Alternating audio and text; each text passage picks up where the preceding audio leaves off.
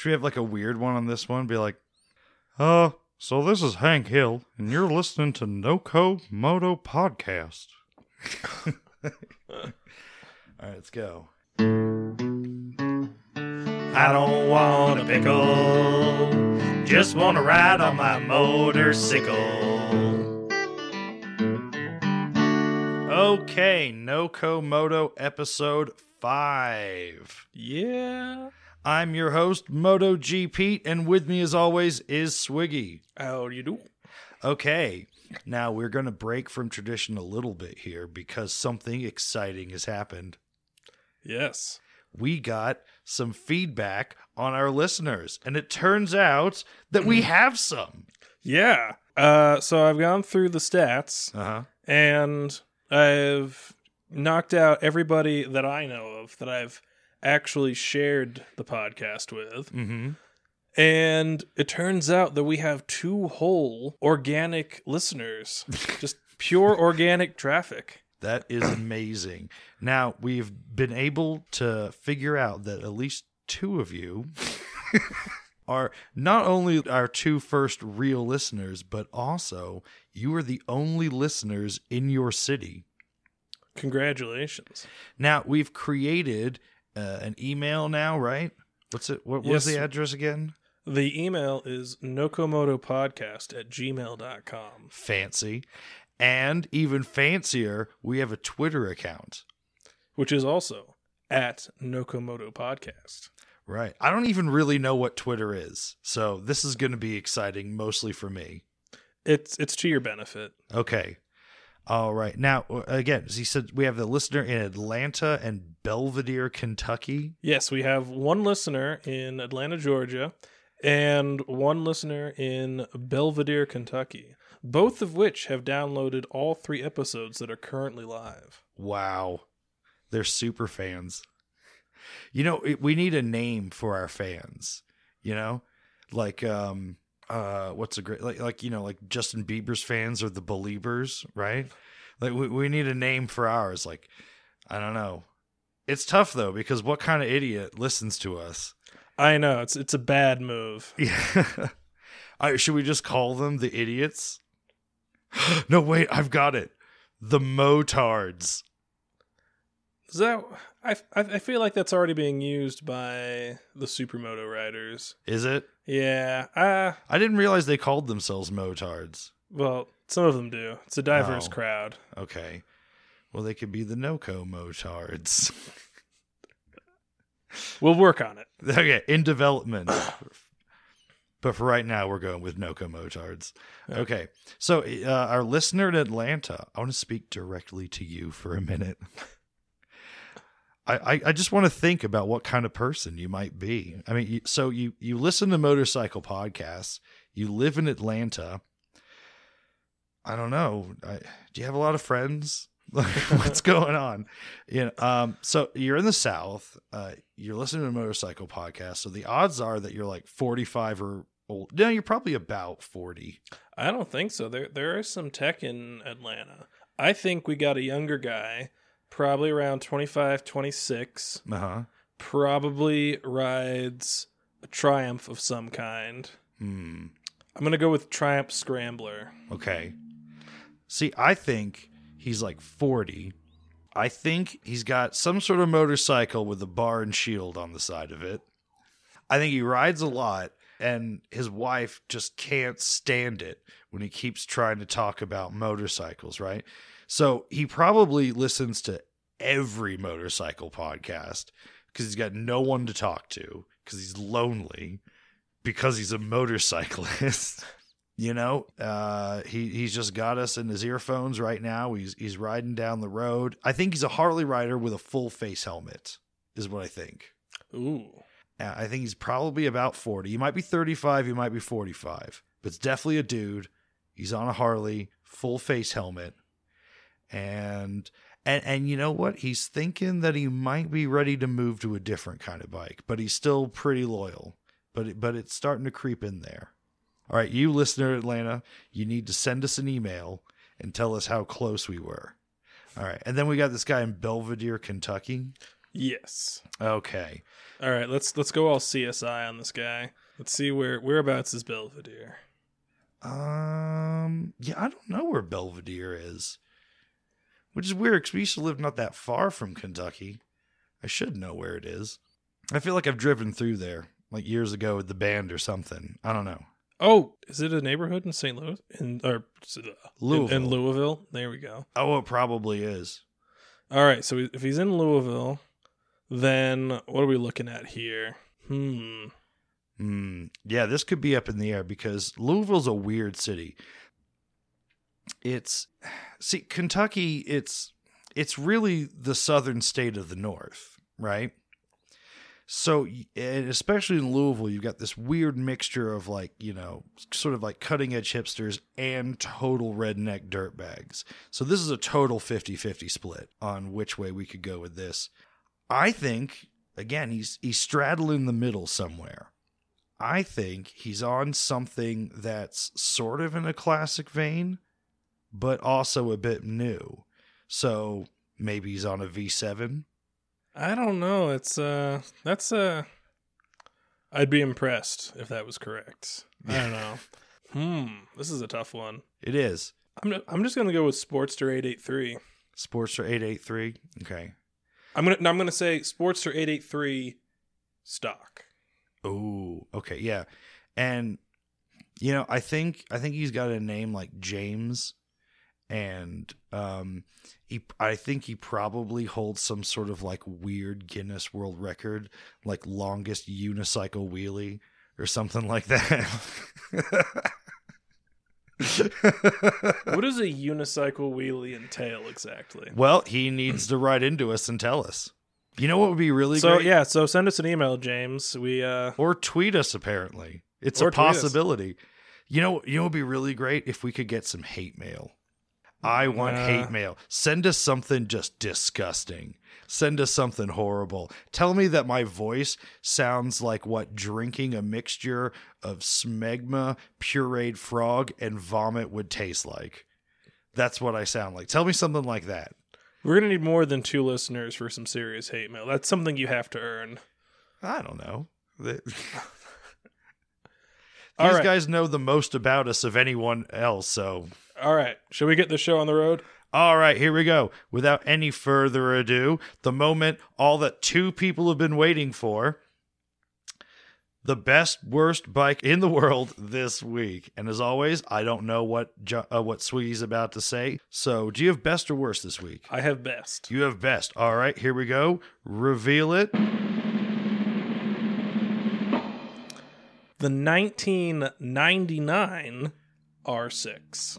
Oh, the last uh, carbureted one? This is the first R6. And I've picked this one for a few reasons. But This one's carbureted, right? It is carbureted. Okay. So the R1 existed before the R6.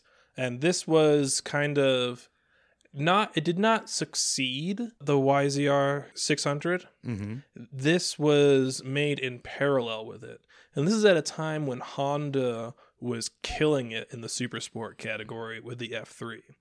But Honda has always kind of been you know how Honda is. They're kind of eclectic or schizophrenic in that they either do super reliable middle of the road or they go insane.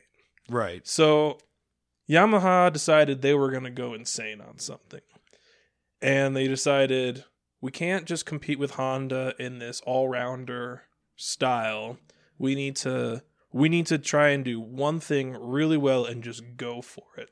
And they came up with the R6. So this bike first production motorcycle to make more than 100 horsepower stock at 108 horsepower. What year is this again? 99. I don't know. I I want to. Well, mm, more. No, no, no, no, no. The VMAX is making more than hundred horsepower. First super sport. Oh, oh, okay, okay, okay. Well, I don't know. I don't know. I think there might have been some ninjas. Uh, This is what my ZX6 research- is right around. 100 Maybe is hundred at the wheel. This made. Right. So this made 108 horsepower on the dyno And they- Okay, there you go. It made it over 100 horsepower at the rear wheel, not at the crank. right. Okay, I was gonna say my ZX6 makes 100 at the crank. So Yeah. okay, And then this bike makes 120 at speed with the Ram Air. yeah. So, in the year this was released, this was the fastest, the highest revving, and the lightest super sport. Well, and the R6 still is basically. Yeah, it still is. This bike is ridiculous. So it's 370 pounds dry in 1999. Yeah, there were still a lot of super sports pulling like 480 dry at that time.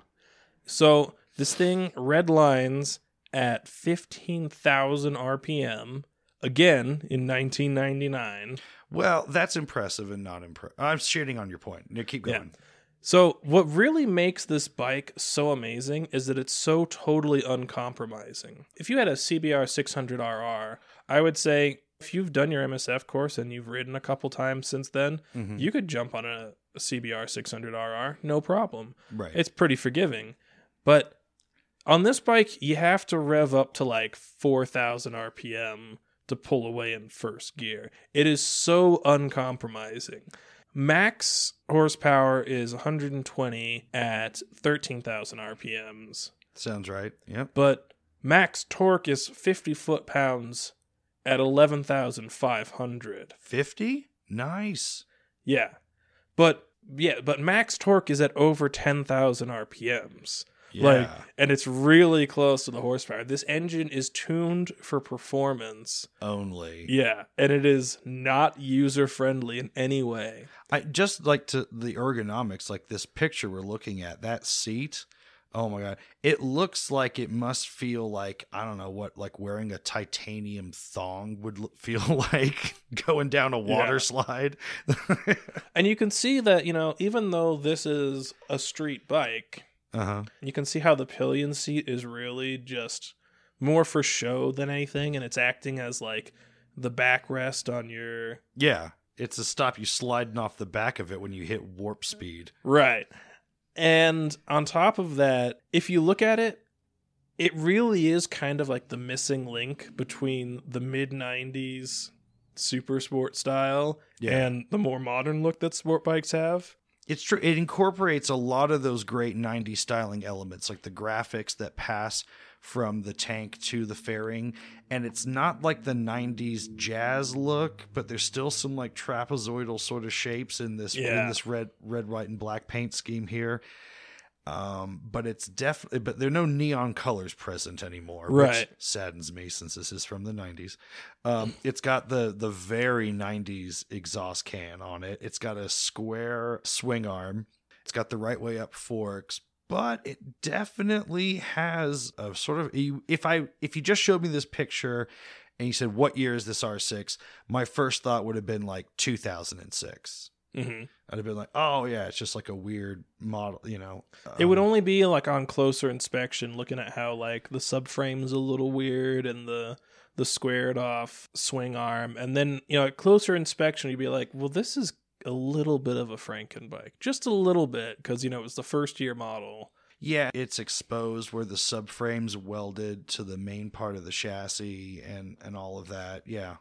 Right, but this was this was kind of a game changer because a lot of super sports before this were kind of all just like, well, we'll just take the leader bike and we'll we'll make a new race class out of it.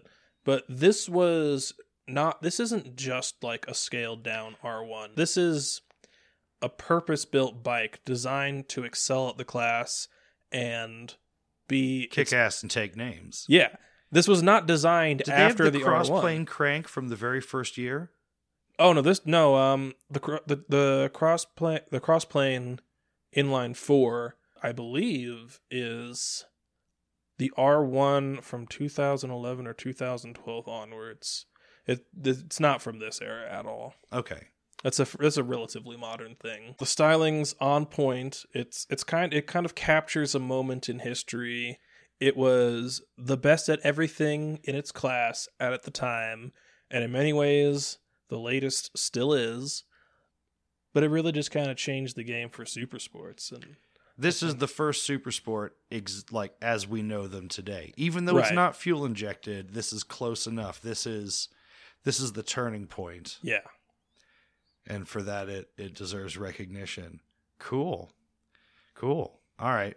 So, I am now going to reveal again, Swiggy does not know what I'm about to reveal. The worst bike in the world this week.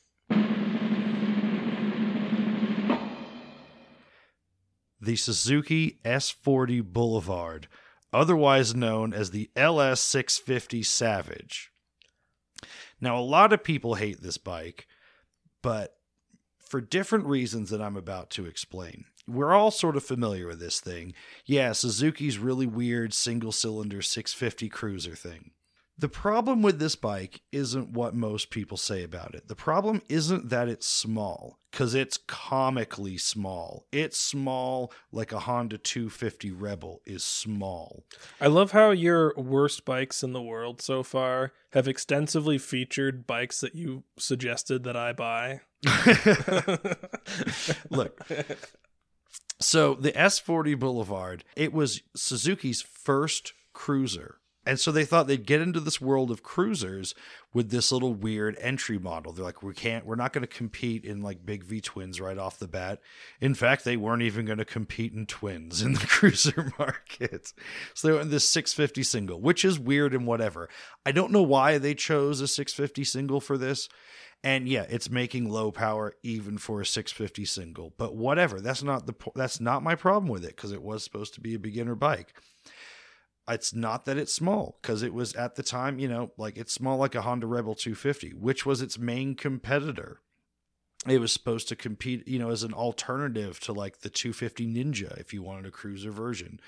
It's not that even it looks dimensionally weird for a cruiser as well because the proportions are just off on it.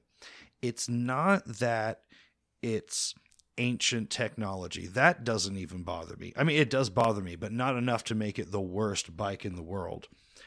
What makes it the worst bike in the world is that they've been making this thing for over 25 years, right? This is exactly the same bike you were getting in 1980, whatever, and it has still failed to produce any kind of emotion in anybody. Say what you want about these small beginner cruiser bikes. There are people out there whose eyes will just light up when you mention a 250 Rebel. And if you mention a 450 Rebel, they'll just come on the spot. There are people who are all about 250 Ninjas. There are people who are all about all these smaller bikes, these low-powered beginner bikes, saying, "Oh, they're so great for this, they're so great for that." No, they're uh, they're underappreciated. No one gives a shit about this thing, and it's been around forever. And it is quirky and it is odd, but it's so uninspiring that even beginners can't get excited about it. no one gives a shit, and they're still making it. They're still making it with a carburetor. I don't even know how they get away with that with emissions. It must be because it's so low tuned that they just somehow do get away with it. I don't know. They the, uh, it was called the Savage. It had a cool name and people still can't get excited about it. Is that as cool name as the Rebel? I don't know. Maybe it is, maybe it isn't. They're not they're both like sort of cool names for uncool bikes. You know, I'm sure you can find a page of people who are fans of this thing, but there's going to be like 6 of them talking a lot, right? You don't, you know, you meet people you, we've all met someone that really likes Rebel 250s. They're like, yeah, I've had like six of them. I ride them around town. I get groceries or do errands with them. You know, Eh, no one, no one has that relationship. Look, when Rika brought out that, um, that cafe kit for this bike, I thought, oh, maybe it's finally happened. Nope. The Rika kit came and went. I mean, I know Rika still sells them, but no one gives a shit. You've never seen one in person. No one cares. You don't know anyone right now that's, you know, saving up or try or th- really thinking about buying the Rika Cafe kit for it. You don't know anyone. There's so many things about the specs in this bike that confuse me. For instance, why is it belt drive? what what purpose does the does belt drive serve? That may have been one of the very small changes that they made when they took it to the Boulevard line rather than it being the LS 650. is drive shaft. Right. There's plenty of things about how weird this bike is to talk about that it should have a cult following. But the end result is so uninspiring that no one fucking cares. That's why it's the worst bike in the world. It excels in weird, but yet somehow manages to fail in being weird. It's also kind. It's also giving the the Bullet 500 a run for its money and how uninspiring that 650 motor is. 33 horsepower. I think it is a little bit torquey, but that's it. But that's fine. It, but again, 33 horsepower, it, it doesn't matter that it's making low power because it's competing against the Rebel 250. Right, but why and the couldn't Ninja 250, and those are similar numbers. Those are way down there. I think they're even less horsepower, in fact. I want to say a Ninja 250 was making like 28, 29. That's what I recall. Right. So, you know, it's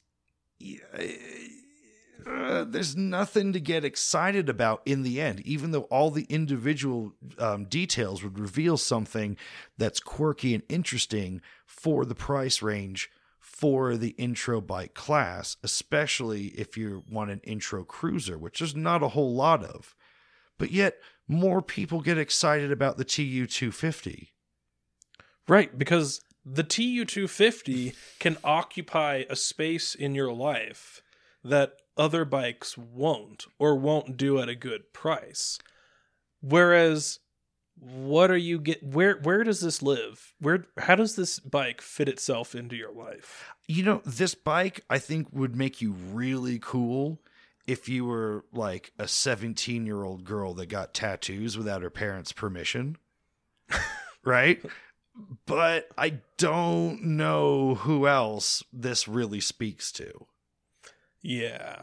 Because again, it's low maintenance, which I think was the reasoning behind the single. It's the only reasonable one I've been able to come up with. It's a 650 single, so you can have some pride in not riding a 250. It's, um, I think, belt drive for the low maintenance as well. Um, it's he- it's lightweight, but it's heavy for what it is. Like when you see one in person and you learn how much they weigh, you're like, really, dude? Why? Um, it's got a small tank, but again, it's a small bike. It doesn't need a whole lot of gas to go anywhere. I mean, this, it's a really small tank on this thing. Um, yeah, the forks are small, but again, it's a small bike. It's designed to haul around, you know, 17 year old girls, I think. Um, yeah, like, the, but or again, 130 pound Japanese men. exactly. But well, I don't think they even sell it in Japan. They might, but I don't think they do.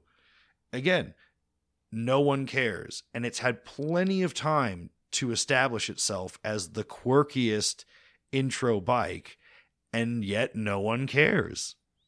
So, So here's the other thing. more people, there's a bigger fan base around the Buell Blast. Oh yeah. Right. So Which okay does outdo this in weird, but this is a close a close second place. So come on, why why does no one care? Uh, because it's uninspiring. Now, here's the thing. For like $1,500 more, I believe, you could get an S50 Oh, the jump to the S50 is ridiculous. where you get 50 horsepower, 48 foot pounds of torque, and you get shaft drive. yeah, but again, you know, Suzuki needs something in that small range. Well, I mean, they already do in the TU 250 and the TW and and all that.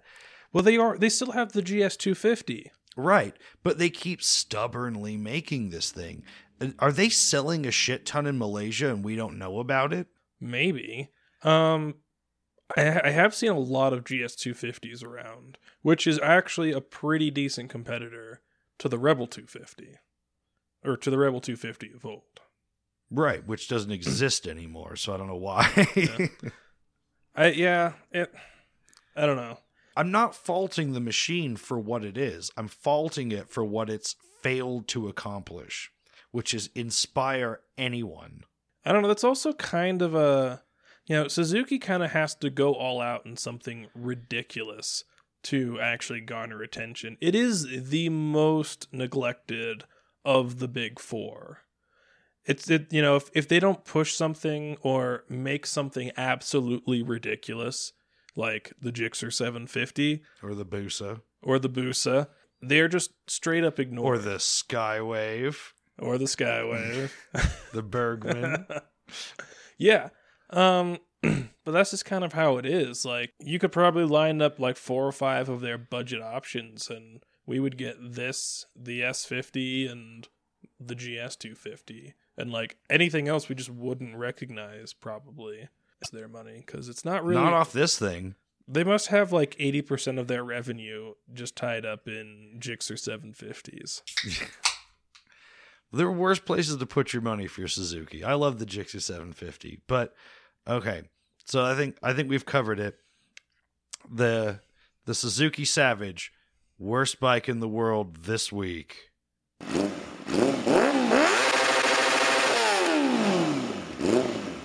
All right, and we're back. So, it seems that for like the last 6 months, maybe even a year, every other word that comes out of a motorcycle podcaster's mouth has to do with the state of the motorcycle industry. Like they all own stock in Honda or something like that. And I guess we need to put in our two cents since everybody else has, I guess. I don't know. Sure, why not? I got some feelings on this. Okay, first of all, my immediate thought is well, motorcycling's always been a bit of a niche thing, right? I really don't need the whole world to ride motorcycles. I would like it, but it's not a deep seated need for me like it seems to be for a lot of people. And it really wouldn't bother me. Well, it would bother me a little bit, but it wouldn't be the end of the world if almost all motorcyclists disappeared because it's sort of like the Adam Carolla porn theory, right? So much porn exists already. Do we really need to make any new porn, right? You couldn't possibly consume all of it that already exists. So if there were no new motorcycle riders ever again, well, then I would just have this unlimited supply of used bikes that I could never exhaust, right? Mhm. I'm not worried about motorcycling disappearing for me, right? So, why do you want new riders? Well, that just makes the manufacturers keep building more bikes so we get cooler bikes. You know, the technology keeps moving forward and we get cooler bikes. So, if you're not happy with the state of bikes right now, or you're excited for what's around the corner, then new riders are a great thing. Right? Mm-hmm. Now, everyone just seems to think that you need to convince everyone you know to ride, whatever the cost. And okay, new writers is certainly a great thing, and it, it'll never be a bad thing. But do you really need to convince a whole bunch of people that aren't necessarily into writing and sort of push them into a corner into doing it and then definitely 100% turn them off of it when it doesn't all work out the way that they want? Or is it a little bit easier to just let them sort of come to it on their own? Well, so I, I have a slightly different position. I, I would like more riders. I would definitely like riding to be more accepted and have a better image than it does, especially here in America. Well, no, I want those things too. It's just I- not the be all and end all to me. Right, I- and I, I agree with that. You know, if if motorcycling gets no more popular and has no better of an image, I'm fine with that. But it, it'd be nice to have, and it's something we could push for, and we could get a lot of benefits out of it. Now, in terms of adding new riders to the market, there there there are a few caveats there. Be nice to have more riders, but what we really don't want is another influx of riders like the baby boomers. Right. That's something we want to avoid at all costs. Especially, we don't want to go through a phase of like midlife crisis millennials buying R1s and just hauling ass on their permits. you know it's really it's really um great that you bring up the baby boomers because everyone seems to be scratching their heads going like well why have all these motorcyclists disappeared all of a sudden? It's like well duh the baby boomers are dying. I don't know why no one like correlates this anymore. Like yeah i know they're old now but like you know they're not all dead but they are starting to die. Their effect on society is still relevant Mm-hmm. and I haven't heard anyone actually connect the dots besides us on this yet.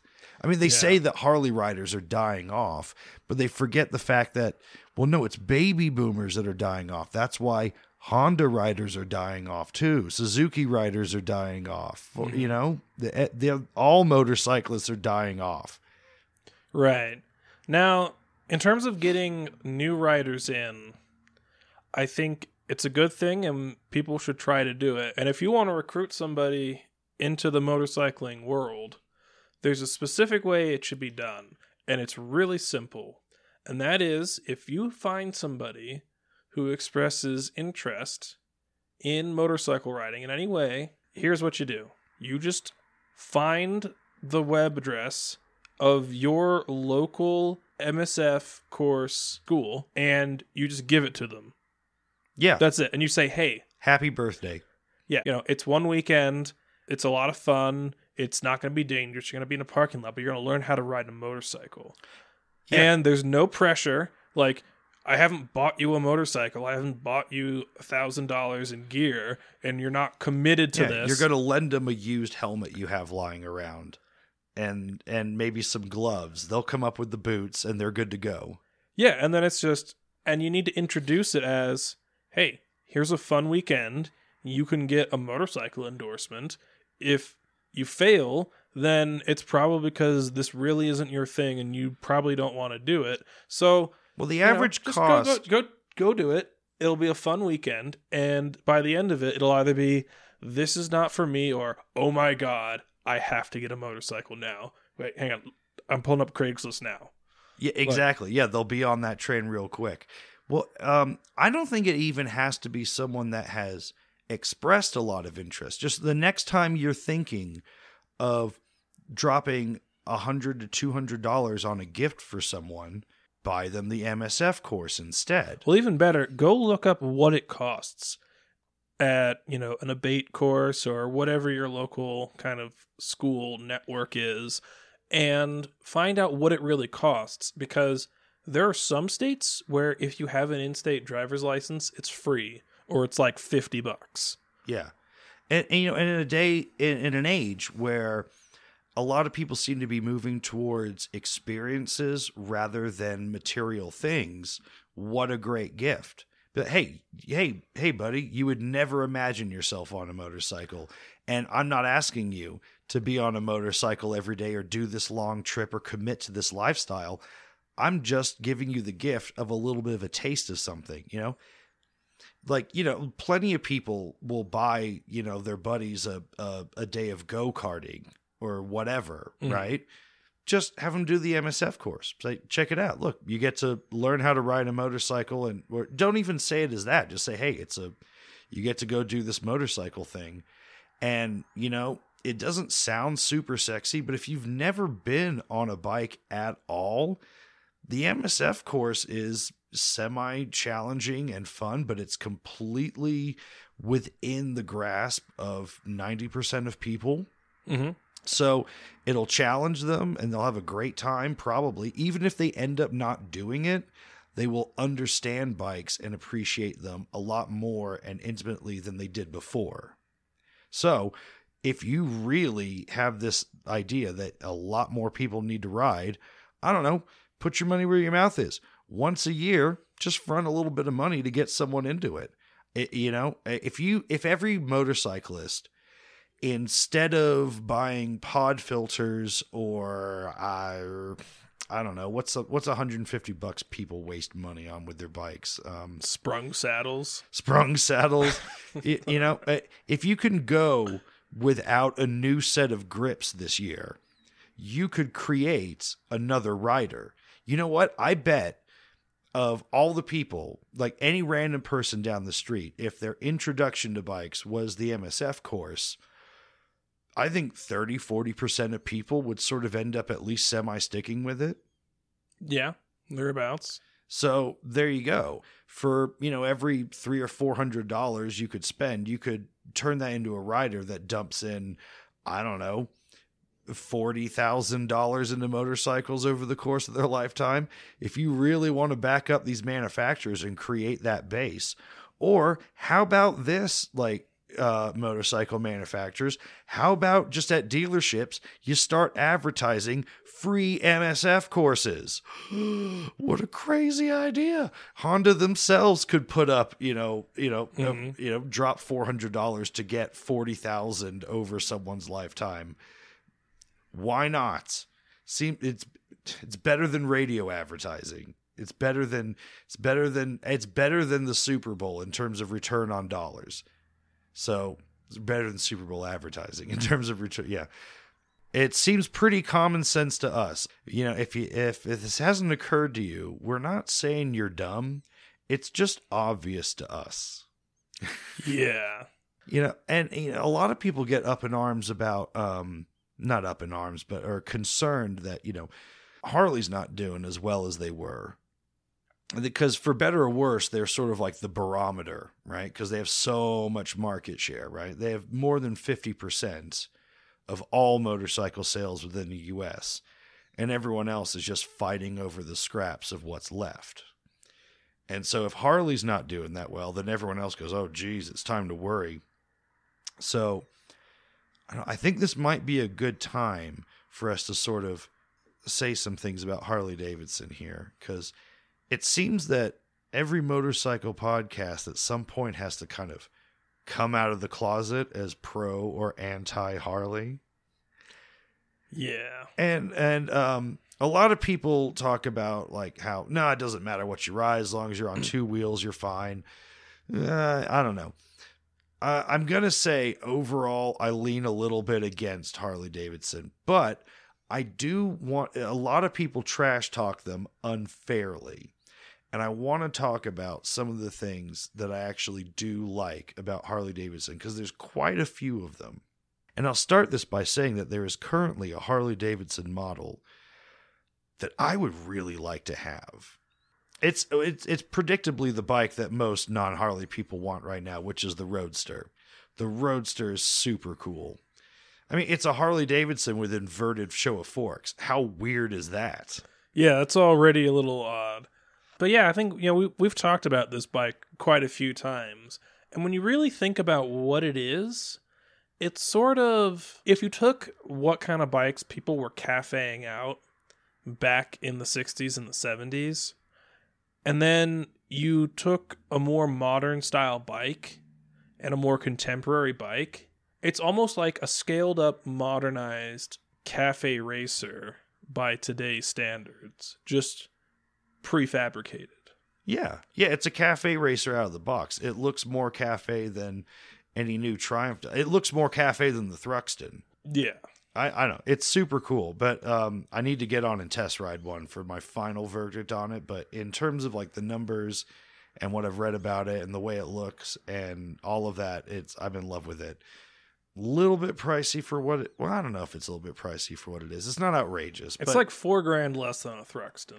well, yeah, I would definitely have one over a Thruxton, but I mean, the Thruxton again looks like just the most uncomfortable, unusable thing that's ever graced two wheels.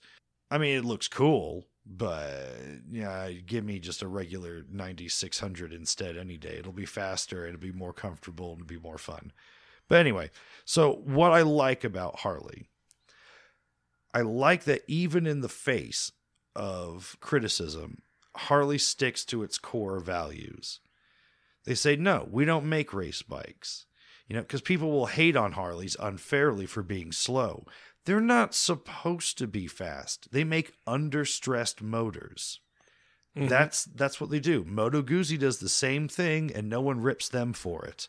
So stop hating Harley for this, people, because that's not the style of engine that they make.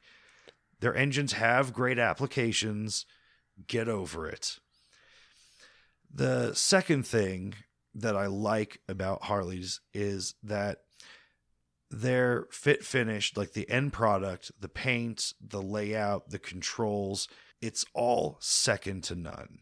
It is a nice product. And Yeah, if no you're matter into how- it, they're beautiful. no matter how much you may not like what the final d- design is and what the styling is of any particular bike, the quality is excellent. Yeah, yeah. I, it again, the the markup's a bit too high, but it does warrant a little bit of a higher price than the equivalent metric cruiser.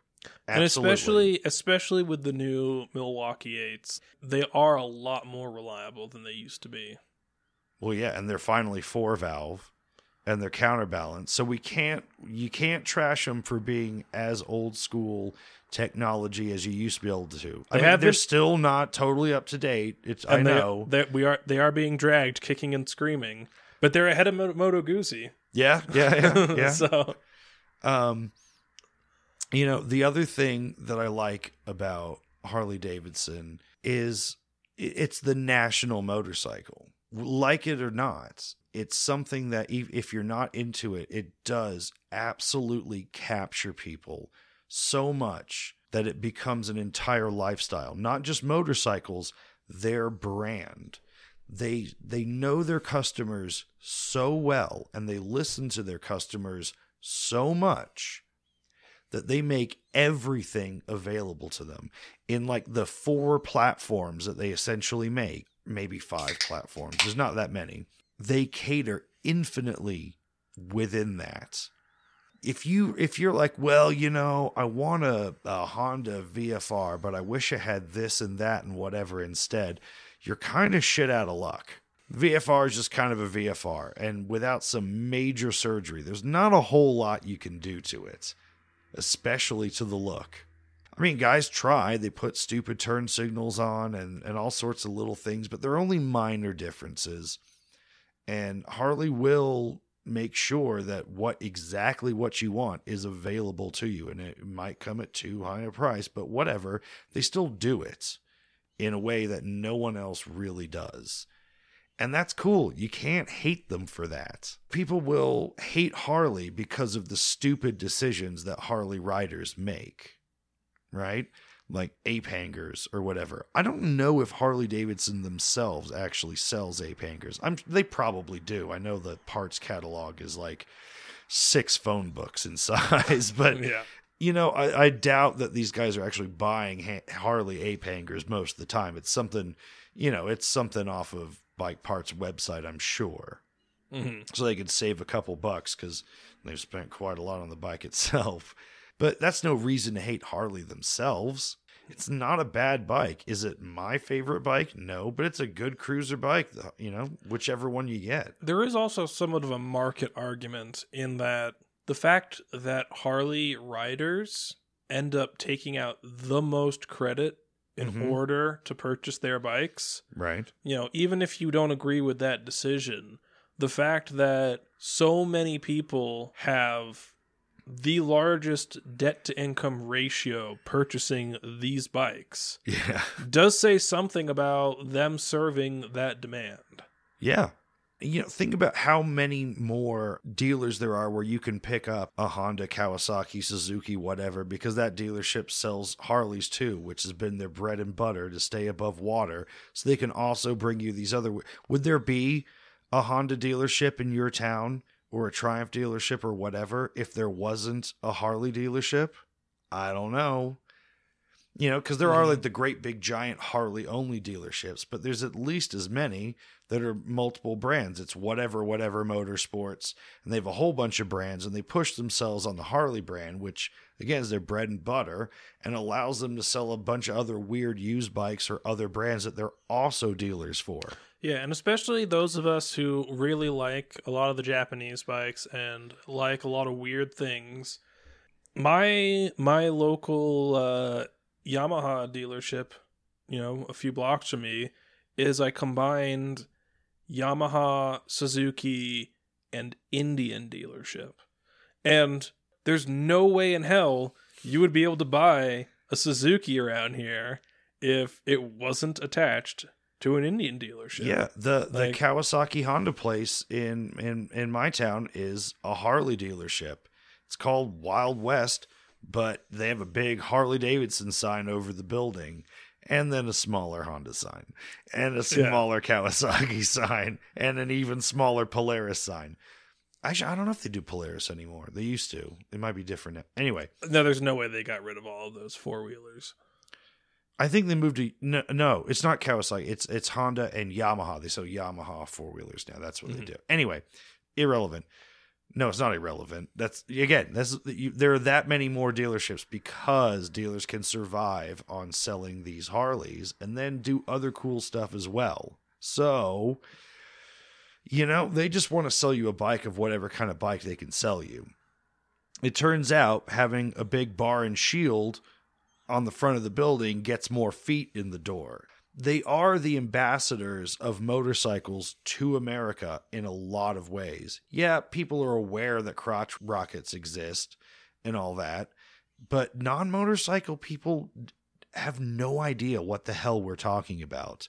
They can't recognize brands, models, even different types of bikes. You know, if you show a non motorcycle person an adventure bike, they kind of like just go cross-eyed and start drooling when you ask them like to explain what they think it is. Like, "Uh, uh, this doesn't fit into my idea of a motorcycle. Right. Like, what about a Harley? I know what those are, right?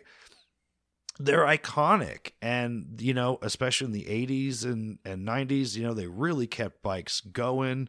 Why are you gonna hate on that? You know, I know they overplay some of the things that they do, you know, always talking about their heritage. And you walk into a Harley dealer and they've got, you know, pictures of race bikes from the 1920s. And it's like, yeah, Harley hasn't been racing for a long time. I don't know why they're trying to play on this racing heritage these days. But Live to ride, ride to live. it- yeah. Um, you know, and I know a lot of the places just a a a bunch of cheap metal covers with squashed birds on them, but hey, that that a lot of people think that they're going to get into bikes by thinking that they want a Harley or cuz their friend has a Harley, and then like me, they end up being into something else. I at first thought I wanted a big cruiser Harley. And instead I just bought the cheapest thing that I could and I kept buying bikes that were still Japanese that were more big cruiser ish. And then eventually just found myself into sport bikes because it turns out that's what I really like. And I didn't know that until I tried a bunch of bikes, but it was the idea of a Harley Davidson that got me to take that plunge the first time. So you can't say that it's this giant force of evil because it's not. Hmm A lot of people seem to feel that way anymore. Anyone on something Japanese, not anyone on something Japanese, but a lot of people, you know, an us against them mentality.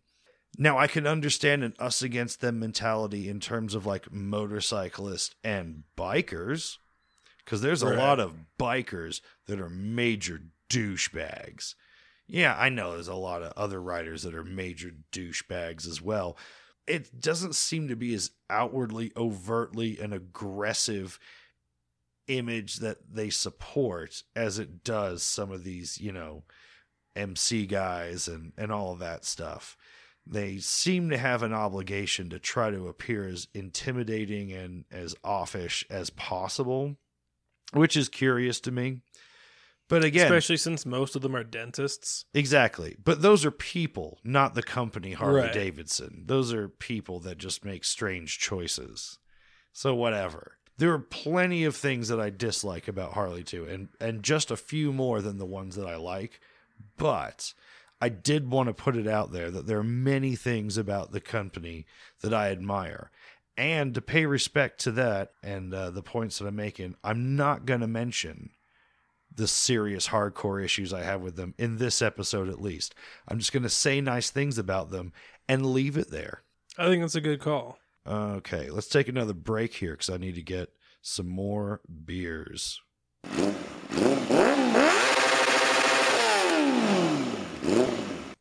Okay, and back again. Okay, so two weeks from the airing of this episode, uh, is can you even say airing? You have to say dropping now, don't you? You drop podcasts, you don't air them. That is the proper nomenclature. There we go. I'm such a bad podcaster.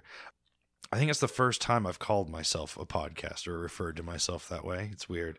All right, so two weeks from you listening to this, roughly March 1st, is the beginning of the MotoGP season. This is not a racing podcast, but we are so nuts for MotoGP. There's no way we're not going to be talking about this as the season goes on, in bits and pieces anyway. Okay. So right now we're in testing. Sepang testing just ended. Mm-hmm. And what's the next one? Two weeks from now, they're testing in Thailand.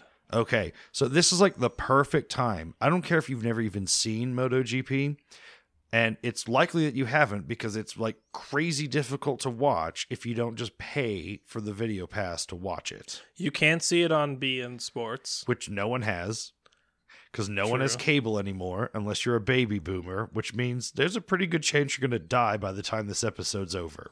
It's a good chance. So, and you're definitely losing your uh, appeal for motorcycles anyway. Not your appeal for your zeal for motorcycles anyway. If the if other podcasts in the state of the uh, new motorcycle market's anything to judge, so you should care about MotoGP, and you need to follow this season because the last three or four seasons have been the greatest seasons in the history of MotoGP, possibly racing in general, of any time, anywhere. This is the golden age of this sport right now. The riders have never been more charismatic or hateable or likable. Obviously, never had the performance that they have right now, or even anything close to it. They, there's never been so much drama between riders and the rivalries and the team rivalries. The tracks have never been as good as they are right now, or in such crazy exotic places, or so much around the world. It's never been as televised or as cast as it is on the internet. Because right now, for like 170 bucks, you get every practice session, every qualifying session, every race, and they're adding some electric bike races this year. So it's like less than a dollar per, you know, session or race over the whole season. And here's the great news, guys. It's not like football season, which is only around for a brief moment of your life. This goes from March until November. Mm-hmm.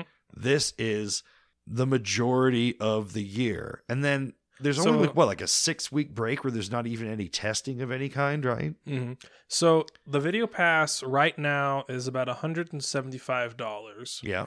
The thing to keep in mind is that when you take all 21 races and you consider all the free practices, all of the interviews, the qualifying, and the race itself, you're really paying a little under $2 per hour of content. Well, and also it's not 21 races. It's like 63. 21 rounds. Oh, right. So, yeah. So, three classes. So here's the thing: you don't. It's not just the Moto GP.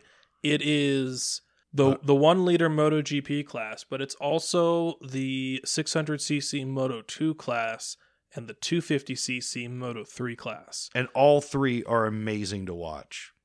They're all excellent. They all have their strengths. If you follow all of them, you get to see all the new riders coming up the ranks. In a lot of ways, it's not strictly a promotional league system, but in a lot of ways it is. And a lot of the rising talent that makes it into MotoGP come from the lower leagues. Almost exclusively anymore, really. But Occasionally- some guys jump from World Superbike, but that's that's getting rare. Yeah, occasionally you'll get you'll get a guy once in a blue moon from British Superbike or from World Superbike. And usually that's the route where they were like a superbike championship and then they became a test rider for a factory. Then they did well as a test rider and they get to do some exhibition Right. races. And yeah, But in short, it's it's great to have the VODs to watch on demand, especially since it usually occurs around 3 a.m. yeah, so it's impossible to watch it live all the time because this happens around the world. Every two weeks, it's just in some other crazy country. Mm-hmm. The one other thing I will say before we jump into our little primer on the riders and the factories is all I really want to say is that if you've been watching Formula One and you found it wanting in terms of action and suspense and just all around entertainment factor, There are races from the 2017 season of MotoGP that have more passes than the entire 2017 Formula One season. Yeah, this is action packed. Uh, riders smack into birds. Riders take out other riders. Uh, you've never seen something like a MotoGP crash. It is something else. It's amazing what these guys live through. Um, I mean, their safety gear is out of this world now. It's very rare that they hurt themselves that badly anymore. You know, I mean, there's broken collarbones all over the place, but broken fingers, a couple hurt. In fact, I think they hurt themselves more in the off season than they do on the track. Yeah, they mostly hurt themselves doing motocross in the off season. Yeah. But anyway, it is yeah, Formula Racing. This is the this is the Formula 1 of motorcycles, but it's so much better. It's so much cooler. You've got to get into this. You don't even if you're a Harley rider and you're not into sport bikes, these have as much to do technology-wise with my sport bike as they do your Harley. They are so much on a different planet of bikes. They happen to just look like crotch rockets. They resemble what we're riding in no way other than having two wheels. right. the the technology is insane. All right, so let's uh so let's just do a quick primer on the factories and their riders. Okay, we're starting with Yamaha. We're going to start with Yamaha. So Yamaha as a factory are probably the most boring factory. I'm just gonna go out there and say it. They they don't really release a lot of crazy statements. They don't make a lot of huge statements with the way their bikes look or dramatically different designs. They just sort of do everything all around really well. Yeah, and they're all about just constantly dialing in what they start with in the season. And in general, the Yamahas aren't the best bike at the beginning of the season, but as they dial in what they've designed in the off season, more often than not, they are the best bike by the end of the season. Yeah, last year that worked the opposite way, but whatever. Yes. But Yamaha has an ace up their sleeve, which is a little guy named Valentino Rossi. Now, you've probably heard of Valentino Rossi, but if you haven't, all you need to know is Michael Jordan, Dale Earnhardt. yeah, fuck Dale Earnhardt, and you combine Peyton Manning, Michael Jordan, and like your favorite porn star all into one person and put him on a motorcycle. And by the way, he has like so many more wins than like anyone else in history. Uh, probably like regardless of sport. I think you have to go back to like the 70s to find like a rider who was as dominant as Rossi in his prime. Well, that'd be Giacomo Agostini, but that's Yeah. a whole different episode, that guy. So, yeah, Valentino Rossi is synonymous with the sport. Uh, He's super charismatic. He's super cool. He's still competitive. He is crazy old compared to the other riders. He's 39 and he's still competitive. Which is like 75 in motorcycle years. Right. it's nuts. The thing to point out here is that if, we, if we're talking about Yamaha and their performance last year, they didn't do so well.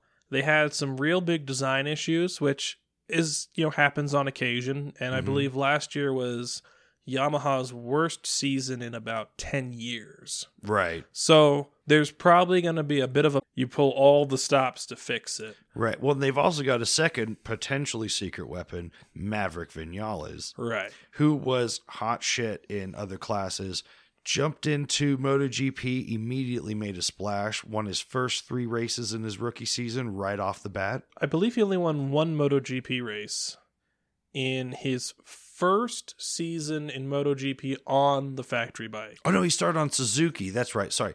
Last year when he switched to Yamaha after only riding one season for Suzuki. So he won one season with the Suzuki the year before last. Last year he won 3 races but also fell off pretty hard because the Yamaha had a lot of issues. Yes, it did. Now, Maverick Vinales is speculatively the best rider on the grid. Uh, let's put it this way: he's potentially the largest untapped talent. Right. But we don't really know because the Yamaha was so bad last year. Right. Now, if it turns out that the Yamaha is good and it's competitive, we may see Vinales just sweep the whole season, but we have no idea. We could also see Rossi sweep the whole season. This is going to be a recurring theme. This is one of the reasons MotoGP is so good. Right. So that's a good Moving on primer there. to Ducati. Let's talk about Ducati. Ducati's my favorite race team. Ducati is so Italian. I mean, and it's not just Italian because it's Italian. It really embodies the Italian spirit. A lot of people call Ducati the motorcycle Ferrari for many reasons. Ducati Corse is to Ducati what Scuderia Ferrari is to Ferrari, right? Ducati Corse is a separate sort of corporate entity in a lot of ways to Ducati, like Scuderia Ferrari is. And I don't know if Ducati Corse predates Ducati, like for like Scuderia Ferrari predates Ferrari, but they get to do whatever the hell that they want, and they do crazy things, and most importantly, they cheat like crazy Yes. there's so much controversy, especially around the aerodynamic design of what they're doing. And a lot of other teams are pointing and saying that it's unfair and whatever. What's also important to note about Ducati is that they are underfunded compared to other race teams. They are the poor kid on the block. You think of Ducati as this big iconic name, they must have a lot of money behind them they might be half the size of KTM. They might be a quarter the size of Suzuki. They might be a tenth the size of Honda. Well, Honda eclipses the entire grid in terms Yeah. of net worth. So, Right. Well, yeah, Ducati has said, uh, Honda has said if they wanted to, they could just buy the whole league or series. but anyway, yeah, so Ducati is very much an underdog. And what's so exciting about them is that with less money, they've been pulling out some amazing races and they damn near won last year. Yeah, it was very close. It did come down. It came down to the final race, and it was all done by somebody we're both a huge fan of, Dovey. Andrea Dovizioso. Is it Andrea or is it? I thought it was Andre. Andrea. Whatever.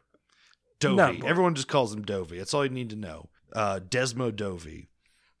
Now, Dovey was sort of forgotten about almost. Not forgotten about, but talked about a lot less. He was he's never won a championship. I don't even know if he's won championships in the lower classes. And he was obviously a talented writer, but has never been able to put together a good season until last year. And he came out of nowhere and was neck and neck for the title for a lot of the season. He's known for kind of writing a little bit more conservatively and then bringing out moments of aggression. Mhm. And last year just dialed it up like no one could believe. On three different occasions, managed to beat the current reigning champion and four-time world champion in the last five years, Marc Marquez, and he won against him in last lap battles. Yeah. So good. So good. Such exciting Yeah. races. So now we need to see how is the Ducati going to do this year? Is he going to put up that kind of pace again? I think he will. And he did he did have a few races that were a little weak, but he was of all of what we call the aliens, which are, you know, the superhuman riders who put out ridiculous feats all the time, he was the most consistent with the fewest crashes. So, how's the Ducati going to do? If it if they dial it in a little bit more, if he can string that kind of performance together again, we could see Dovizioso take it. Yeah. Now let's talk about Jorge Lorenzo. Yes. Jorge Lorenzo is one of the most polarizing guys on the grid. Though he has this strange fan base that is quite vocal. I don't know why they like him, but I know why I like him because he's a total dickhead. He is so fucking hateable and I love him because I think he finally is embracing being the bad guy. To put this in terms that Americans will understand, he's like a less successful Tom Brady. Okay. he, he's he's super hateable though. He is a really hateable face, and he's always doing something stupid with his mustache and goatee and dyeing his hair.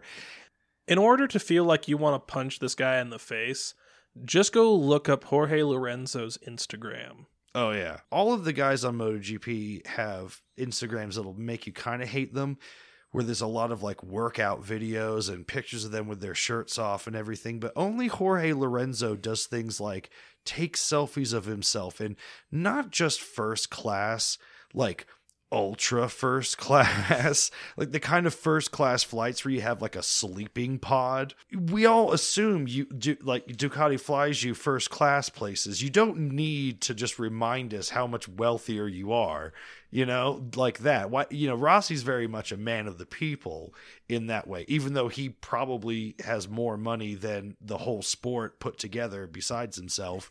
He very much still tries to be a man of the people Jorge does not do this. Jorge bitches and whines and complains about rules, tire changes, other people's riding styles, Safety regulations. safety regulations. If you could complain about it, Jorge Lorenzo will complain about it. But I think last year there was a big controversy where um, it was his first year on the Ducati team and he was slower than Dovi. And there were many times the team told him on the dashboard of his bike to get out of the way and let Dovi through. And like a dickhead, Lorenzo refused to do it. And he is I think- finally embracing his dickhead bad guy image. Yes. And this year, if you watch MotoGP, you're going to see Jorge Lorenzo do something that I'm I'm convinced someone's going to punch him in the face on camera. It's going to happen this year. I hope so. But Right. the great thing about well, the the thing that makes Dovizioso look so good last season is actually the fact that on Yamaha, Lorenzo was a four-time world champion in the sport, and he switched over to Ducati, and Dovizioso absolutely creamed him Oh yeah. in the points. So, so we need to think now, coming into this season, does Jorge Lorenzo have no ability to adapt? Because Lorenzo is a very clean rider, and if he's got open track in front of him, his strength is that he can always hit the perfect line and just pull away. And another reason why he's very much unlike is that when he wins, it's a really boring race. Oh, it's a snooze fest. He well, it's it's you know, but there are other guys that can lead a race and be exciting to watch do so. Marquez, for example, Rossi at times. Cal Crutchlow's really hmm. great when he's out in front. Zarco's really great to watch when he's leading. Lorenzo looks slow at 200 miles an hour. Right, because everything he does is just so clean, but he can only do it when the track is 90 degrees. is ninety point one eight one degrees yeah. and it's dry, and And he he's got on ahead a Yamaha. on a Yamaha. And he got ahead in the first lap, so and it's a and it's uh, Spain or an Asian country. right. But it was his first year on the Ducati, so we need to see has he adapted? Has he figured it out now? Because he had that disadvantage behind Lorenzo. He's too stubborn. He's not going to figure it out. Well, we'll see. All right. So next manufacturer, Honda. Honda, Big Red. So Honda is again, they have the they're the biggest factory. They have so much money. Honda has all the craziest high tech stuff and this and that, whatever. And they have the superstar rider right now, besides Valentino. Well, hang on. Rossi. Let's let's talk about Honda a little bit more because Honda, as as in the in the motorsport industry, is absolutely stubborn to a fault. Because you can think of Ducati as the absolute powerhouse, where they go for raw horsepower. They're using their desmodromic valves to get around variable valve timing rules. You've cheating. You've got of. you've got Yamaha. They excel, but they're all rounders, so they just dial everything in and create the best, most balanced bike they can. Honda's a little crazy, especially when it comes to motorsports. For instance, last year they had their um, reverse crankshaft engine yeah. which robbed it of like nine horsepower, but they did it to have the engine turning in the opposite direction as the wheels to cancel out. They Oh, had to counter the gyroscopic force. yes, Oh, that's crazy. yeah, which is why only Marquez can ever ride the bike and why Crutchlow and Jack Miller are like, what the fuck is this? This is the most unstable, most ridiculous bike ever. Why aren't there more conspiracy theories about Honda cheating? Because you know, like Ducati cheats so much that like people Well, look Hon- at the weird shape of the tail Yeah. and they're like, "Are there gyroscopes in there that stop the bike from wheeling?" What's in the salad box? What's in the salad box? Exactly. Well, You here's know- the thing. Ducati recently has really picked up that flag in terms of very, very obvious cheating. yeah. But Honda, if you look back from like the 60s onwards, like up until the late 90s, Honda really, really led the way in terms of cheating. Oh, they did. Well, old man Honda, uh, Soichiro Honda, is that his name? Sochiro, yeah. Yeah. Uh, you know, he went to Isle of Man in like 1958 or something like that and was like, okay, next year we're coming with race bikes. And everyone just laughed him off. And then they came the next year with, with race bikes and they didn't do very well. And everyone laughed him off. And then they came a third year or their second year and they stormed. They just destroyed everybody. They all the British were running like two strokes and the Japanese were running equivalent CC overhead cam four strokes, and the British bikes were running like side valve shit and things like that. And they destroyed them. And since then, Honda's had a winning record in every kind of racing, whether it's go karts, NASCAR, Formula One. Well, they haven't been doing well in Formula One for a while, but they did. uh, They did do very well uh, in past Also- decades. If you think of almost every single regulation in Formula racing, both motorcycle and car racing, is pretty much because of Honda. Yeah, Where it's a like, lot of oh, people we're- don't realize too that Honda started with motorcycles. Like Honda is first and foremost a motorcycle company. But they do all this other stuff. They make weed whackers, they make lawnmowers, they make cars. And If you actually- all a little bit of all those dollars go into the Honda Racing Company because old man Honda was obsessed with motorcycle racing. And if you some- want to see the apex of that, At some Repsol point, Honda Racing is amazing. at some point, I'm going to have to do like a full podcast episode on Soichiro Honda and oh, the we founding totally should because he's such a character. Just just a quick aside, if you, well, don't Yeah, look ahead because you're going to kill our anyone hear a content. uh, Noco Moto uh, history podcast? Yeah. Like tweet us and tell us if you do because there we've got a couple ep- like ideas kicking Yeah. around. And it's so crazy. Soichiro Honda had a huge number of failures. To put it in perspective, his first business was out of the garage that he worked as a mechanic at making piston rings for Toyota. Yeah, And his business failed because Toyota rejected them because they weren't good enough quality. That was his first business. And now Honda totally eclipses Toyota. But back to modern Honda. Honda is has always been totally schizophrenic in that it's either super reliable, kind of just a little bit boring, a little bit toned down, or it's or- the NR seven fifty. or it's the NR750 and it's an inline 4 with 36 valves. yeah. yeah.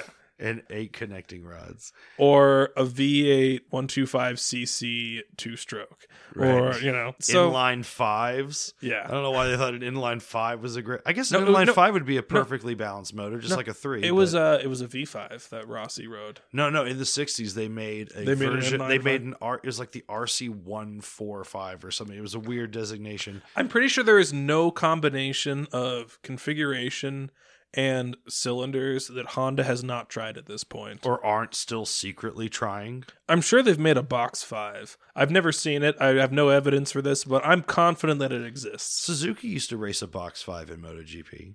Did they? The Gamma, Ooh. when in, back in the 500 days. Yeah, All right. Well, anyways, let's get on to the. Well, I okay. So just we keep getting sidetracked because this is Honda, and there's just too much to all go right. through. Danny Pedrosa. All right, Danny Pedrosa.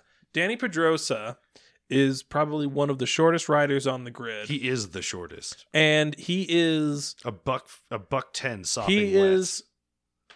So the thing about Danny Pedrosa is he's an excellent rider. He is considered alien status, which is you know cream of the crop rider. But just like Dovizioso has not strung together a winning season. But and in he's fairness, finished second place in the championship like he may six have different times. he may have the most second place wins of any other rider on the grid. Well, he's got plenty of like all out wins in individual races to his name. Championship. Agreed. Uh, He's good for three for like three wins at least every season. Right. He's also and this is a sport where many riders will never win a race. the, I would say probably 50% of the grid wash out after 5 or 6 years not breaking top 10. Yeah. So Danny Pedrosa, he strings together excellent races. He's confirmed alien status in the, you know, top 6 or top 5. He did win a lot of championships in lower classes. He did. But he's always had Or maybe just one two five. Yeah, he, he's that rider that's never had the stars align for him. And he's also had a lot of issues because he is such a small rider. He has broken his collarbone on four separate occasions in his career. yeah. Yeah, he gets He- injured pretty easy. You've you've got to love him. There is nothing you could possibly hate about Danny Pedrosa. Yeah, he seems like the nicest guy. Like if, awesome. if he crashes into somebody or someone crashes into him, he's the type of guy that immediately runs up to the other team's um, paddock and is like, "Are you okay, man? Like, what's? Go- I'm really sorry about that." You know. And in a sport with huge egos, with huge money, with huge everything, everybody likes Danny Pedrosa. Yeah. I admit I like him. You know, I always want to see him win. Every time Danny wins, I love it. Yeah. His so, biggest problem is he's overshadowed by his teammates. Yes. He could have won in uh, 2014, 2015 if his 2000, teammate 2014 would have been a fucking layup if it wasn't for Marc Marquez. pretty much this entire season uh, of 14, 15, and maybe and for like half of 16, Marc Marquez won almost everything. And in second place, just a second behind him, It's was Danny 2014, yeah. It was the first 10 consecutive races were won by Marc Marquez in 2014. which tied Giacomo Agostini for the record of most consecutive GP wins. Yeah. And nobody has done that in the 1000cc four stroke class. No. So Marc Marquez is, Possibly the next Valentino Rossi. it's very likely. What you need to know about Marc Marquez is Marc Marquez has been genetically engineered to be the greatest motorcyclist of all time. He might be a cyborg. Mark Marquez has won four of the last five seasons. Or is it three of the last four? Four of the last five. I believe it's four of the last five. And he's a little crazy. well, he's young. He's young, dumb, and full of cum.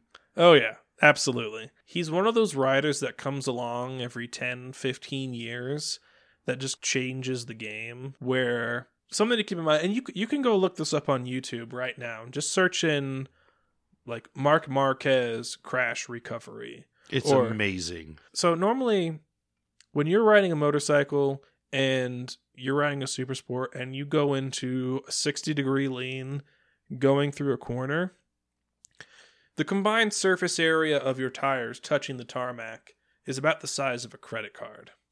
And if you break traction, then usually it's just over. Right. As soon as you overcome friction and that wheel slides out, if, the, if your front wheel goes, you have crashed. You're going to have a bad time. Mark Marquez ha- is just changed the game entirely in that apparently you can crash and get back up mid turn and save the race. Yeah, And then no go one on to win the race. No one else has figured out the magic formula for how to do this, and there's no, Well, no. way to explain started- how he does it. it Because started you just to have happen. to see it. Now here's the thing, it started to happen now. Oh, really? You uh yeah, at the end of last year in the uh Valencia tests, mm-hmm. Bautista went down and pulled off the same thing. And you had a what's to be fair, if you're going to think about riders that have as much experience at crashing as Marc Marquez, Bautista would be up there.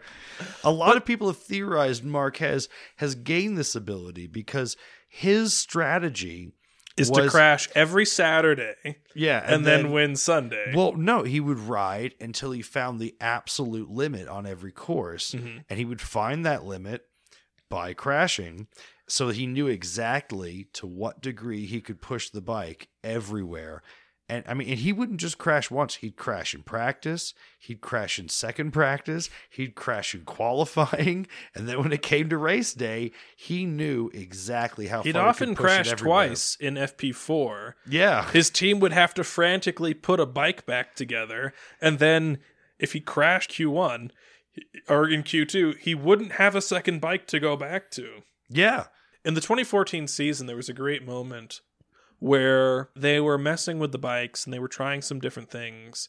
And Marc Marquez went out on his number one bike, which they were experimenting with, found out that it was no good, and the engine was like just absolutely shrieking and it was Mhm. unrideable.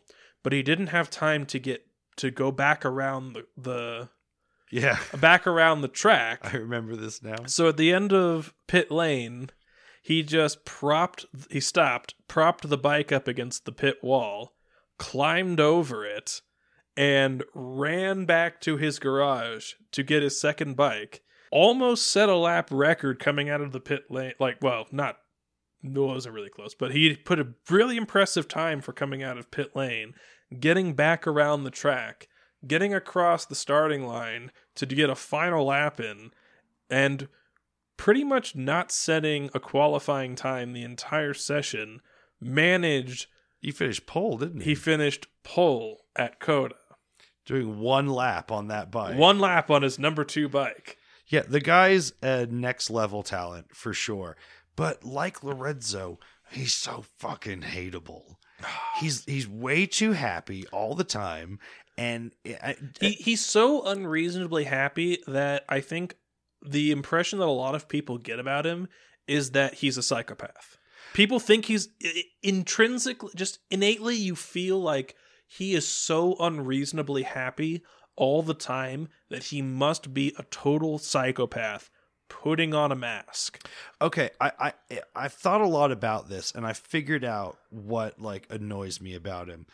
And maybe you have to be my age to understand this, but when we were all introduced to Leonardo DiCaprio, we all hated the shit out of him, right? Because teenage girls, especially European teenage girls, wouldn't fucking stop talking about Leonardo DiCaprio, right? And then something happened when Leonardo DiCaprio turned 30, like, and we all went, wait, holy shit, this guy's really good. You know, it was. I think like it was like when like Catch Me If You Can came out, right? We are like, no, wait a minute, he's actually a pretty cool dude. This guy can act. Like we love him. And now Leonardo, he's like he's Leonardo DiCaprio now is almost like at the level like Jack Nicholson was like 20 years ago, right? He's just sort of that guy. And well, in a certain crowd, he's up there with Tom Hanks. Exactly. I think maybe my problem with him is he's got this like super boyish, hateable face combined with insane teenage girl fandom. Cause that's the craziest thing about anything in motorcycles is that European teenage girls are fucking wet for Mark Marquez. Like, you want to revive the motorcycle industry? Start appealing to European girls with like 125cc bikes that have the number 93 put all over them because they'll fucking buy them because they love the shit out of Marc Marquez. Ugh. But I don't know. I think I think my Leonardo DiCaprio thing might might might pan out here. I think I think like Marc Marquez might turn thirty and win his like you know ninth championship, tenth championship, and all of a sudden we'll go, oh yeah, I don't know, I don't know why we hated this guy the whole time, but right now I fucking hate him. I don't know why. I don't know why I do. but I do. I, he's exciting to watch. He's so exciting to watch. But I personally, I hate him. I've never met the guy, but I just know that we could not hang out. we couldn't. There's no way.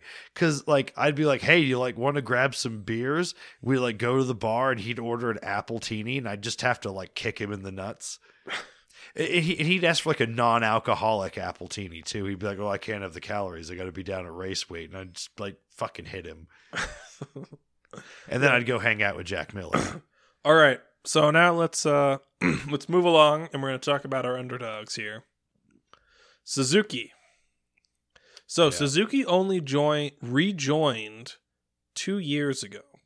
Suzuki used to win a lot of races back in like the '80s, Mhm. and then really had a not so great, you know, GP motorcycle tenure through the '90s and early 2000. No, they probably no, they were still around the early 2000s, weren't they? Early 2000s. Yeah. Then they dropped off the map. And now they've been back. And they have a cool bike. They're running the only inline four on the grid. The only factory inline 4. Wait, what what's non factory that's running an inline four? What are you talking about? Uh there are mean, you look it up. I'm to talking about Suzuki. They have been choosing unusual riders for their unusual bike by the standards of the sport. Their their MotoGP bike, while still a crazy prototype race bike, is probably the closest to the factory bike that they make that you can buy in dealerships. I mean, it's still not the same bike at all, but it's the closest they are picking unusual riders. They got one of Ducati's less successful riders um, on their team.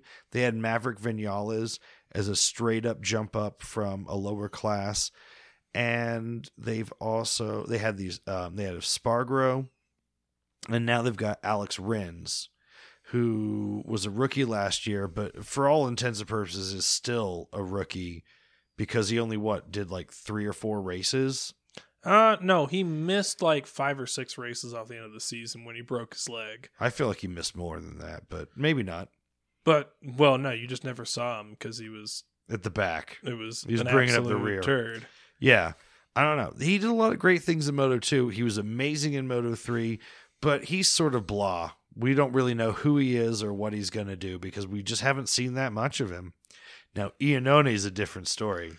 Iannone is a hell of a character. Iannone is not the most talented rider on the grid, but you want to talk about charisma points.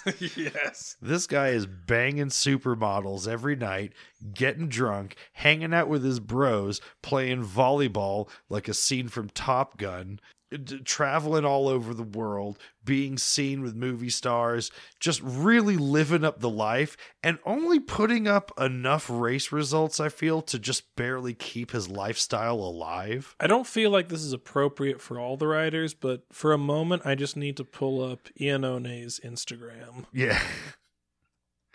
It's a lot of shirtless pictures of himself, way more than all the other riders. Maybe as many as all the other riders put together. There's generally a lot of uh, shots of him with his buddies in their underwear in Yeah. the same bed, just Instagram shot with a black and white filter. If you want to, here, here's Iannone in a nutshell. Iannone is the most likely rider on the grid to be photographed wearing a fur coat and no shirt underneath.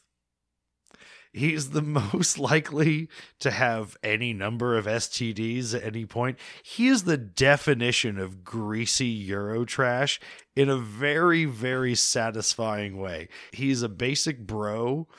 Like, you know, this guy eh, struggles with algebra, but.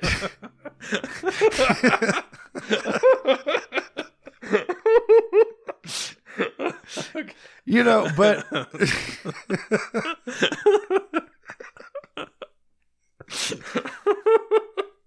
But you know what? He's a much better motorcycle rider than I am. He's good for crashes. He while he doesn't really like change uh the nature of a race with his riding style, he does make it more interesting with his crashing style. Absolutely. You never know who he's going to take out, and it's usually someone key. So watch out for Iannone on the Suzuki. Well, he did pull a few good results in at the end of last year. yeah, a Um, few. So Suzuki's season has only gotten worse since Vinales left, who is really the rising talent. And it's a question of what can they do with the bike because it is the most nimble bike on the grid. Well, but here's the that's thing. the advantage of the because low they center did so well when they first came back they lost their concessions as a new team and now they've got them back so they get more test engines. They get more more of everything in terms of development and testing time and all of mm-hmm. that. So suzuki this year will have more resources available to them for development. So they might do something interesting. And who knows? Maybe Iannone will go sober for a while and put in some race because Iannone is fast. He's just crazy reckless. His nickname's the maniac. And for very good reason. That's true. Uh, there's a couple other guys we should talk about real quick and then wrap this well, up um, so there's Alex Rins, who's also on Suzuki. But we already mentioned him, but he's just blah. We really need to see what happens. All I right, talk so- about Zarco. Let's talk about Zarco. So last year, Zarco was on the Tech 3 Yamaha. on the Tech 3 Yamaha, which is not is it a satellite team. So for those of you who are not familiar with the terminology, satellite team is basically a non-factory supported team. So it's a Yamaha, but Yamaha does not directly fund them and they do not directly supply them with parts and R&D. So they're generally buying up older models or frequently getting last year's model of the bikes that Rossi and Vinales will get. So Zarco, the year before last, won Moto 2, Won it two times in a row, which no one's ever done before in that class. which is odd because normally you get promoted when you win at Moto 2 in Moto Yeah. 2. But I believe he passed up because there were there were no bikes available and still somehow ended up in Tech 3, which is really weird. But Zarco kind of took a cannonball approach to his rookie season Yes, in in MotoGP. He generally went for soft tires nearly every single race, gunned it like hell at the start, tried to get ahead, and then tried to manage tires after getting ahead, or often got ahead and did not try to manage tires. Yet somehow still managed to manage tires. Yeah. he has a riding style that no one can fully explain because on the other Yamahas, by uh, riders were complaining about not being able to manage tires and the chassis forcing them to burn their tires up. Yet Zarco was able to just gun it like a bat out of hell. Zarco, more than Iannone, has the most reckless style on the grid, but is that talented. He's able to manage that fine margin of risk in a way I don't think anyone else besides Marquez can do. If you gave Zarco full factory backing, he would be a contender for the win this year. It's also a little weird though, because you know he's he's spent a lot of time as a journeyman, and he's actually older than Marquez. Yeah. Oh, he's like 31 or something. Uh, he's not. No, he's like twenty seven. No, He's at least 29. He's older. I'm gonna look this up. Anyway, doesn't matter. But the point is, yeah, he he's taken a lot longer to get through up to MotoGP, and he's riding a satellite bike, but he's beating Rins and Iannone as a satellite rider. He took a lot of pole positions in qualifying, and generally was just an excellent rider. In his rookie year, was the top satellite rider. Regardless of whether he does well or not, whether he manages to crack top five, which would be amazing.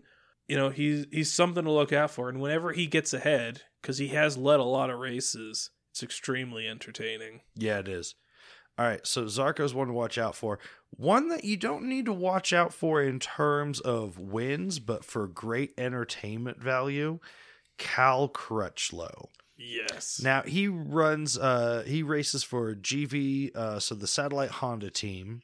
It's GV Honda, right? No, GV's a sponsor. What's the name of the the satellite Honda team? I'll remember in a second. Anyway, Cal Crutchlow runs wait, LCR. LCR, yes. LCR Honda.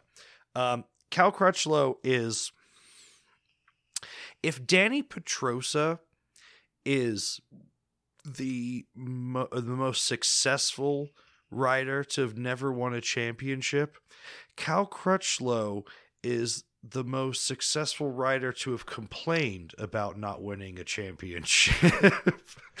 Cal Crutchlow is amazing because well, we call him Crash Crutchlow, but also Cal Crutchlow uh, every once in a while will put in a win, like every other year or something like that. Well, no, the the only I think the only time in recent memory that I remember him winning races was the first year of the Michelin tires. oh yeah, but but he'll win, he'll he'll constantly be like top ten or something like that. Yeah.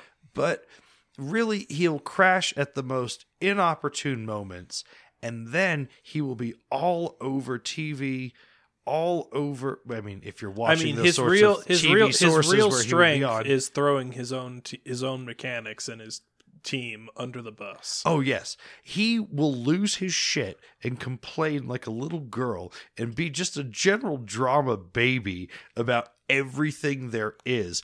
He will out Lorenzo Lorenzo in this category. He he's British. Uh, he, isn't he Welsh? I think he's Welsh I don't know. which I've- is I haven't- amazing because the Welsh are great at not complaining because they put up with so much weather. If he's not Welsh, he, well, he lives in Isle of Man, so again, that might as well be Wales. Pretty much. Yeah, and you know, yeah, sure, he's a fast rider, and you know, I, he was great in like British Superbike and all that stuff back in the day. And since he's made it to MotoGP, he's just sort of been middle of the pack, but he stands out as this hugely entertaining personality. And he makes the sport really fun because he's always bitching about something. There's only one rider who tops Cal Crutchlow in terms of pure drama and personality, Uh-huh. and that's Jack Miller. Oh my god, Jack. So Jack Miller is the only Aussie on the grid right now. Now, there's there's been a tradition of like quite a quite a few good like Australian riders over the years and they tend to there tend to never be that many, but I would say the riders that they produce have a higher likelihood of being successful and great and notable than almost any other nationality Mm-hmm. Very rare is the time that a mediocre Australian rider shows up. Now, Jack Miller, a lot of people might call mediocre because he's like sort of like Cal Crutchlow, like uh, middle of the pack. He's a top 10 finisher, but he races for a really shitty team. Yes. He's another one of these guys like Zarco. If you gave him a factory bike, he would be winning championships left and right. And, I, and my heart goes out to him. He's a wonderful rider, but more importantly, he's a drunken bastard that doesn't give a fuck. Yes. Didn't he actually hit another rider last year on the track? Well, so he got wiped like out by punched him, didn't he? he got wiped out by another rider. I think it was Petrucci, or it may have been another. Uh, it was another satellite rider. So here's here's the thing about MotoGP is when they crash, there's so much adrenaline going through their system that even though they're sliding, you know, It- 30, 40, 50, 60 feet, they're not just like crashing and just surrendering to the forces that are being applied to them. They're like trying to swim across the asphalt back to their bike. Yeah. So there was a great moment where he got wiped out by another It rider. was mid-season last year. yeah. Yeah. He got wiped out by another rider. And right after they had finished coming to a stop in the gravel trap, got up and shoved the other rider before they had even fully stood up to give him an extra fuck you because he wiped him out and he thought he was going to get a top 10 place. Oh, it was great too because like he was talking mad shit about him on Facebook and everything afterwards. He had an excellent Instagram post. He got into a social media slap fight with a fan and ended up calling the other rider a cocksmoker and was forced to delete the the post. yeah, but and then he gave like a non-apology about it too, which was which was so satisfying for me.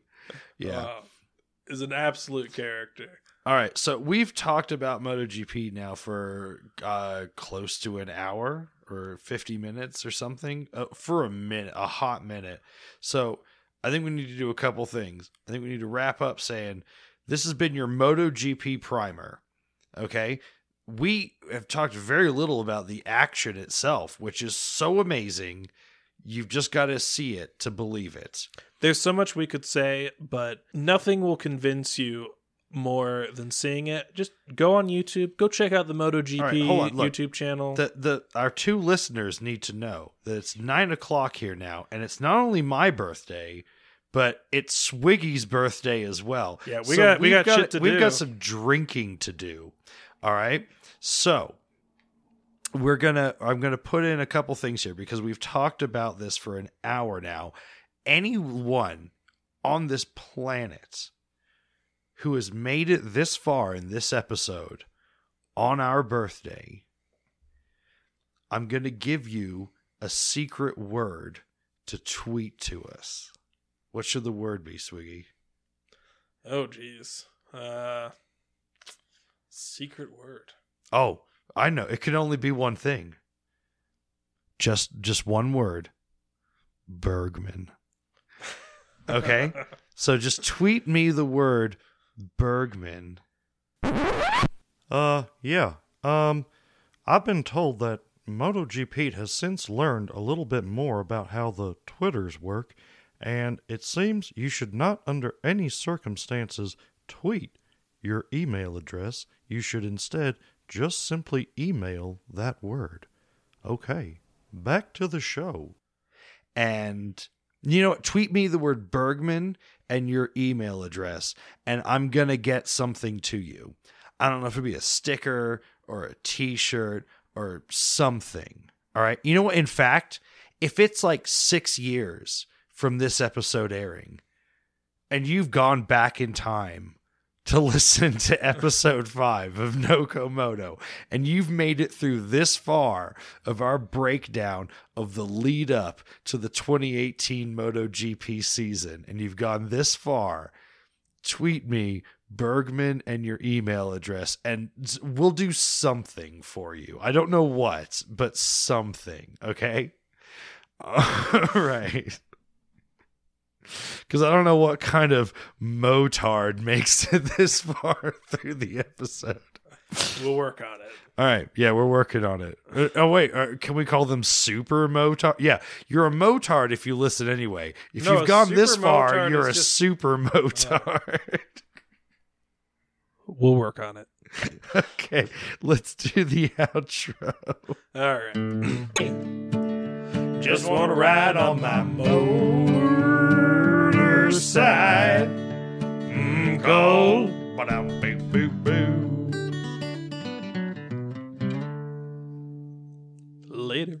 All right then. It's morphin' time!